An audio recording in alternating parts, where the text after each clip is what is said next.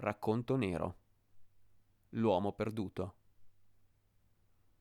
Tutto ciò che è fatto per amore è sempre al di là del bene e del male. Friedrich Nietzsche. Fu quando avevo appena compiuto vent'anni che mia madre mi confessò chi era mio padre. Poco prima avevo tentato di ucciderla, senza esito. Poco dopo sarebbe morta. D'infarto o almeno così si disse. Fui concepito la notte di Natale.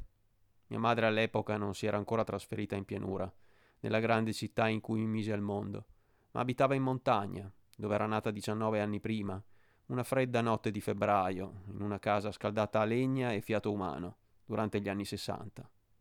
Anche se qualcuno, riferendosi a quello sperduto villaggio di boscaioli e allevatori, avrebbe potuto dire pure 40 o 20. Quel Natale mia madre aveva in previsione di passarlo in famiglia, come tutti i precedenti, solo che stavolta non si trovava già sul posto da sempre deputato al ritrovo parentale, a casa dei suoi genitori, nel cuore di quel villaggio di boscaioli e allevatori, ma avrebbe dovuto viaggiare per raggiungerlo, dato che da qualche mese aveva per la prima volta lasciato il paese natio ed era scesa giù in città per frequentare il primo anno di università. Non era un viaggio breve, richiedeva quasi due ore di macchina, i chilometri non erano tanti, più o meno un'ottantina, ma era la strada ad essere brutta, stretta e piena di curve. D'inverno, poi, diventava pure pericolosa, nel tratto in cui attraversava la profonda gola che congiungeva la città all'alta valle dove si trovava il villaggio di mia madre. La gola dell'uomo perduto.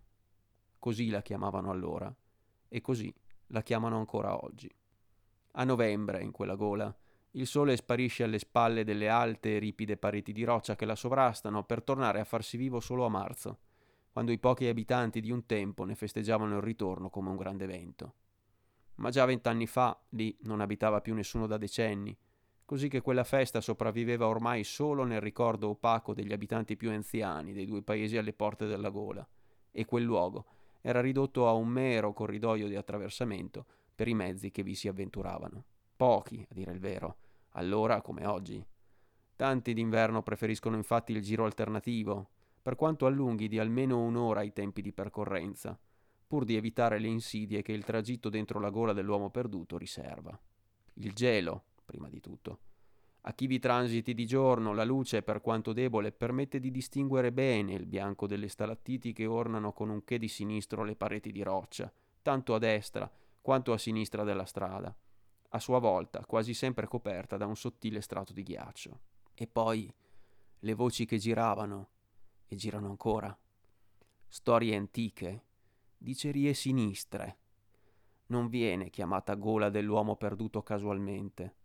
Già all'epoca in cui vi si avventurò mia madre, quella vigilia di Natale di vent'anni fa, nessuno più era disposto ad ammettere pubblicamente di crederci.